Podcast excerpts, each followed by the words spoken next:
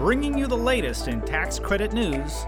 This is Tax Credit Tuesday with your host, Michael Novogradac. Hello, I'm Michael Novogradac, and this is Tax Credit Tuesday. This is the May 24th, 2022 podcast.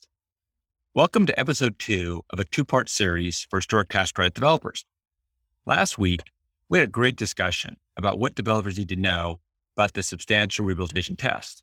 In a nutshell, to qualify for the historic tax credit, an historic rehabilitation project must undergo a substantial rehabilitation. That generally means that the qualified rehabilitation expenditures have to exceed the adjusted basis of the building being renovated. Now, if you missed last week's episode, please be sure to check it out. We went into more detail as to how to meet the substantial rehabilitation test and how to avoid common pitfalls. I'll include a link to the episode in today's show notes. Now, our episode this week picks up where last week's episode left off. We take a deeper dive into the definition of qualified rehabilitation expenditures, or the QRE portion of the substantial rehabilitation test. Now, the definition of QREs is important, not just for purposes of satisfying the substantial rehabilitation test. The amount of QREs, or qualified rehabilitation expenditures, determines the amount of historic tax credits a project is eligible for. In short, every additional dollar of QREs means 20 cents more in tax credits, which translates into more tax credit equity. Now, this podcast will address several questions, namely, what costs qualify as QREs, what costs do not qualify as QREs, and we'll also cover some commonly overlooked eligible costs, costs that are often overlooked even by experienced historic tax credit developers.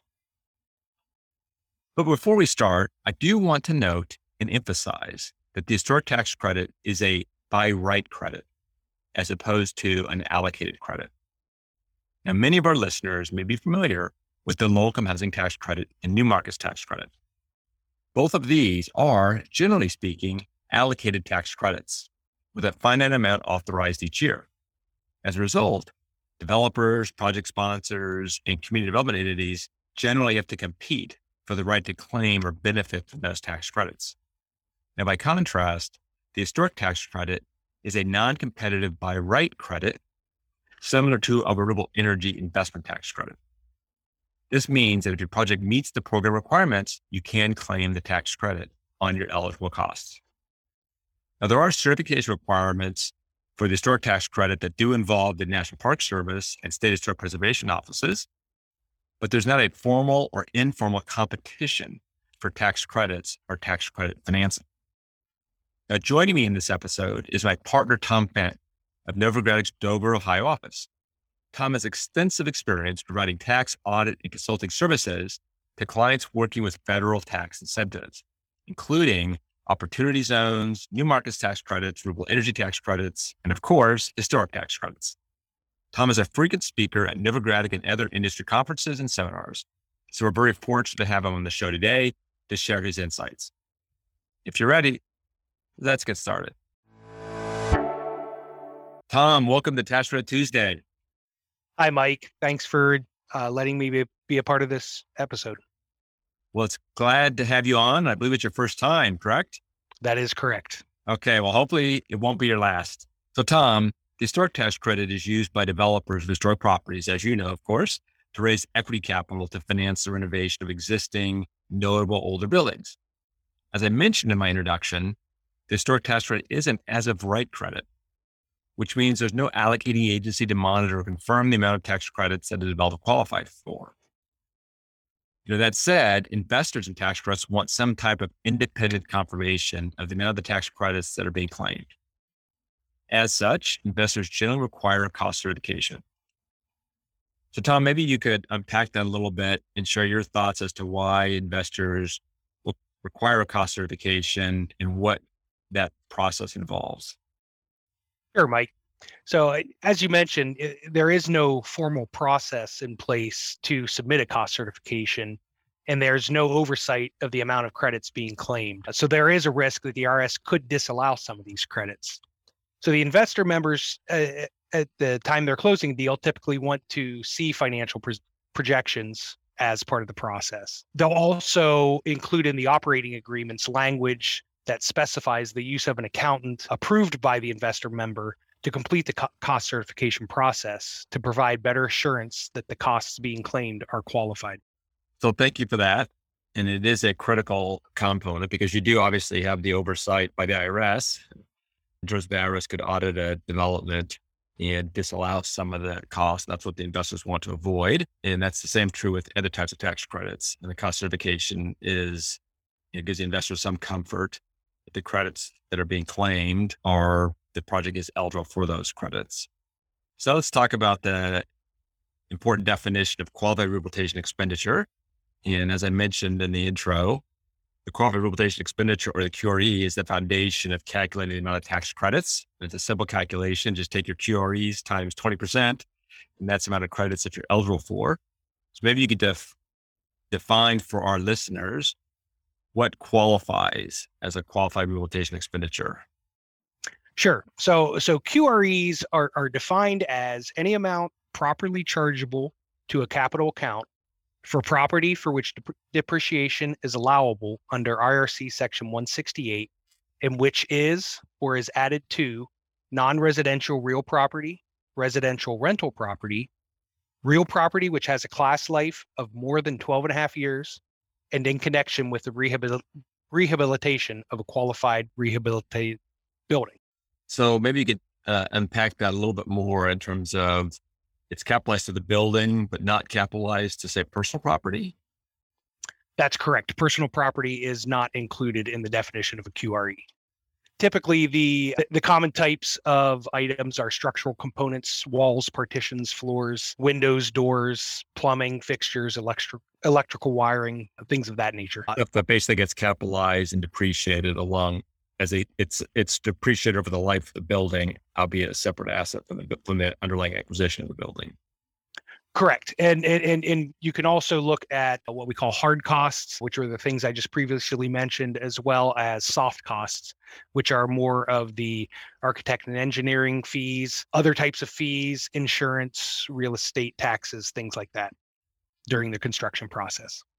So as you kind of go through and when you're working on cost certifications, or maybe perhaps more appropriately, when you're doing the initial review, when you're helping a client with a financial forecast in advance of beginning renovation, are there some commonly overlooked costs, various expenditures where, a developer, even an experienced historic-industrial developer, might think doesn't qualify as QREs? Yeah. In my experience, I've run across situations where developers sometimes miss the costs related to the operation and maintenance of a building. Those types of costs can be overlooked. This sometimes includes utility connections that take place outside of a building or structures built to protect those utilities. For example, freestanding air conditioning units, and things of that nature. Also, certain landscaping costs, which site work typically isn't a qualified rehabilitation expenditure, but certain landscaping costs designed to protect the building may also be eligible as well. Now let's talk about the flip side of that question. What are the costs that are not eligible for tax credits that don't qualify as QREs? I mentioned earlier personal property, because obviously the personal property isn't part of the building, and they're giving you a credit for renovating the building, not for buying personal property to put in the building. So that's one cost that doesn't get included. But maybe you can talk about some of the other costs that many developers may not be aware don't get included. Yeah. So some of the general ones that are common are any type of costs that add to the existing footprint of the building. If you're going outside the original envelope, those types of costs are not eligible. But certain things that might get missed that people think are eligible usually resolve around some of those non-tangible soft costs I mentioned, architect and engineering fees, real estate taxes, insurance, and other fees. I've had some developers assume that all loan fees, for example, are QREs. Loan fees include bank fees, attorney's fees, and other costs associated with obtaining a loan. The loan fees related to a construction loan are not direct QREs. Rather, they're set up as a separate amortizable asset that's amortized over the life of the loan. It's the amortized portion of that loan that is capitalized to the cost of the construction. So if a loan maturity extends past the placed in service date of the qualified building, Or in the case of a permanent loan, where the loan term doesn't begin until after the building's placed in service, that portion of the loan fee amortization that is incurred is expensed and not capitalized. Therefore, things like that would not be included as a QRE.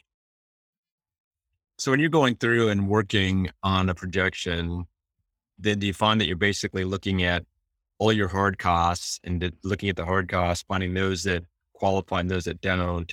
And then once you do that, then look at all the soft costs and then figure out how those soft costs get apportioned among your various hard costs or get expense or otherwise amortized. And then some subset of the soft costs end up making their way into the capitalized to the building and end up qualifying as QREs. That's correct. We typically try and look at all the costs being incurred related to the development of that building and determine what is or isn't included. Yeah. It's almost like it's almost like a step function where you start with what you know, what you know is in and what you know isn't in. And then when you start getting to the soft cost, you have a series of allocations that have to be done. That's so, right. Mm-hmm. Go ahead. You want to say something else? Yeah, no, I was just going to mention even in a situation like a developer fee, we dig into those agreements. And if, services that are being included in a development agreement, such as obtaining financing or accounting services, the portion of the developer fee is usually carved out for those types of services. And we'll look at that to help ensure the integrity of the costs. So when you and I were preparing for this podcast, we talked about the IRS now in April, just last month. They published some clarifying guidance on the IRS website as to what costs generally qualify as QREs. And then they also listed costs that generally do not qualify as QREs. And then they had a list of costs that qualify as QREs under certain circumstances. So basically those the bucket of in, the bucket of out, and the bucket of maybe. Was there any of that guidance that stood out to you? So a lot of what was there were things that we in the industry already know, but the guidance that you're referring to was expanded to include detailed information about costs associated with flood adaptation. Additionally, this clarifying guidance included costs related to solar panels, wind turbines, and geothermal systems, which are generally a 5-year property under Section 168. This guidance specifically noted that these costs are not included in the base of the building and should not qualify for the rehabilitation credit. Right. And it also stated that the same property that is used to claim a rehabilitation credit cannot also be used to claim an energy credit. Right, as you said, you're still confirming a lot of what we already knew, but I would encourage listeners to review the guidance, and we'll put a link to it in today's show notes, because I do think it's a good refresher just to kind of walk through and look at the categories that the IRS calls out. So Tom, in last week's episode, Roy and I discussed what developers needed to know about the substantial rehabilitation test when they're buying an historic property. And we also focused on what they need to know when they're buying an historic property from an owner who has rehabilitation work in process. And in that scenario, there's a step into the shoes rule that can help acquire the building, generate more QREs. Could you explain that to our listeners? Sure. So if you're a taxpayer or a buyer who purchases a building from another taxpayer who incurred QREs prior to that acquisition, the buyer can claim the previous owner's QREs as part of their overall HTC basis, as long as the rehabilitation expenditures incurred by the previous owner were not placed in service. As you and Roy discussed last week, the costs must still meet the measuring period rules and are included in the substantial rehabilitation computation. But in general, the buyer shall be treated as having incurred the QREs incurred by the seller on the date that the transferor incurred the expenditure. So if the previous owner did place the rehabilitation in service, the purchase of the property is characterized as an acquisition cost and would be ineligible for inclusion as a QRE. And how often do you see buyers avail themselves of this opportunity? Are you going to say often, not very often, not as often as they could? I would probably lean to maybe not as often as they could, sometimes those buyers just lump all of that into the acquisition costs, but not realizing that some of that work may have previously been completed. So maybe that brings you to my next question, because that's probably the situation when they reach out to you after they've negotiated the purchase agreement. They'd like to carve out a portion of the purchase agreement to be stepping into the shoes of the QREs. So my next question is, if I'm a developer, I'm assessing the feasibility of renovating a store, possibly a store attached to a property, when should I call you? It's a good question. And ideally, I would say you'd want to reach out once you have a project site in mind and before speaking with an investor. So we at Novogradac can assist with preparing financial models, as mentioned, that will provide a good estimate of the QREs and the HTCs to be claimed, which, as we mentioned, an investor is most likely going to request anyway. So if you're starting to run the numbers behind the sources and uses of a project, that's a good time to call. If you're already past that point, though, and you're in the process of negotiating with an investor, or you've even closed a deal at that point, it's still always a positive thing to call us, because we can assist you with the process of preparing the cost certification to help maximize those credits. And as you noted earlier, obviously, if you haven't finalized negotiation for the purchase price of the building, reaching out to us and working with the seller of the building to see if they have any progress expenditures that you can step into the shoes of that can add to the qualification expenditures. And then maybe you could say something about the importance of having a good estimate of historic tax credits when the investor, we initially negotiate with the investor, and how, you won't actually know what your historic tax credits are, because no budget. The only thing you know about a budget is that's not what's going to happen. You hope that you have sufficient contingency that it comes in at a lower cost. Oftentimes it comes in at a higher cost, and your rehabilitation, your actual tax credits are going to be a function of what you actually spend the dollars on. So there will be some variability in the amount of credits that you ultimately claim versus what you project. So can you say something about what investors generally provide for in terms of adjusters? So typically investors will include adjusters in their operating agreements as far as what the credits are. And those can be upward or downward adjusters. The downward adjusters are typically looked at like a penalty if you don't reach a certain threshold as to where the credits fall out to be. The upward adjusters will usually be capped to a certain dollar amount. So if you go well over budget and incur a lot more QRE expenses, they only pay up to a certain point. Now, I like to point out the adjuster factor, because it just shows you how important it is to have a really good estimate of historic tax credits. You don't want to end up so short that you have so many more historic tax credits that the cap on the adjuster kicks in, such that you're generating additional historic tax credits, not getting more equity. And it's similarly, you don't want to go in promising a certain amount of historic tax credits and then find you don't deliver. So you get a downward adjuster, then you lose that tax credit equity, and now your project isn't as financially viable as it would have been. It just is it's an indirect way or direct way of saying you want to have a really good estimate to begin with. And you want to make sure that you understand the adjuster provisions and how they work operationally from the financing of your development. Once again, that's what all of that gets dealt with in the financial modeling, and you can run stress tests and the rest. So Tom, I want to thank you for joining me on the podcast. I'm sure our listeners will want to reach out to you with their specific questions. So if you could share your email address, and I'll also include it in today's show notes. Sure. You can reach me at any time at tom.fanton@novoco.com.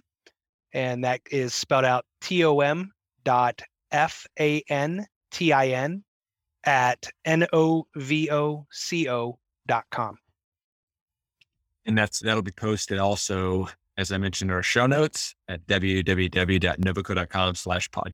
Now, to our listeners, and you'd hang around, Tom, I have some off-mic questions for you in a moment, which is always a fun part of the podcast. But to our listeners, please be sure to tune into next week's episode of Tax Prep Tuesday. Next week's episode is going to focus on new market tax credits and a particular sort of structuring opportunity. My partner, Brian Hung, and I will discuss what is really underutilized, and it's a really beneficial way to qualify a business for new market tax credit financing and to serve low-income households, families, and persons, even when a business is not located in an eligible census tract. The technique, you might have guessed, is using target populations.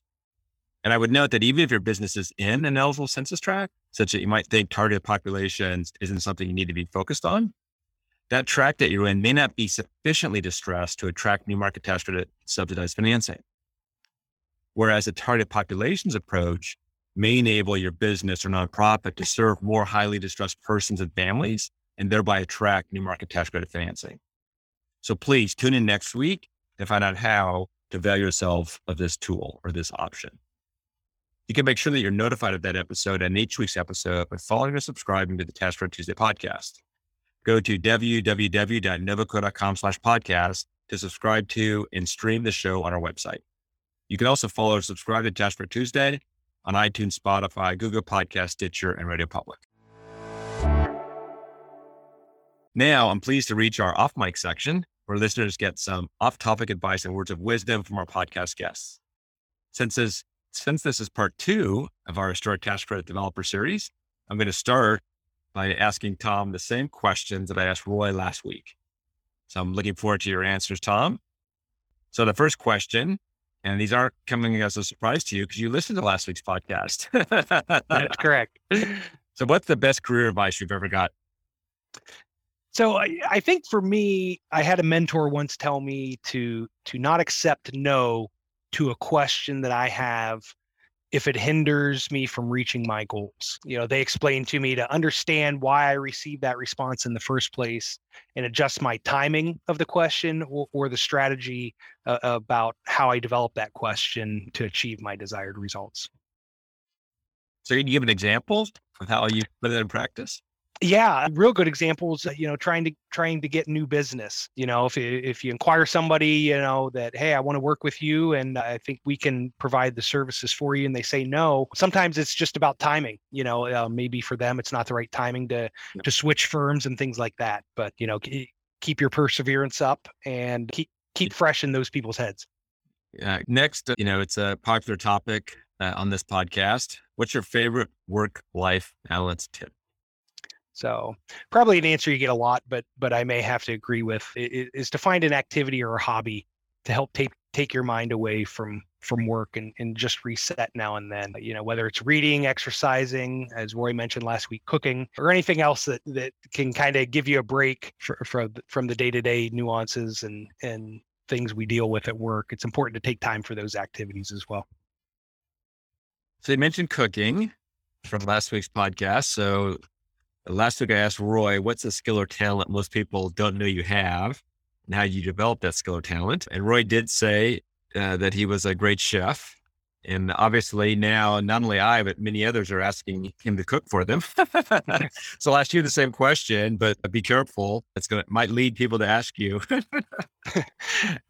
Understood. And cooking is not my forte, but probably one of the skills I have that a lot of people don't know is I play the guitar.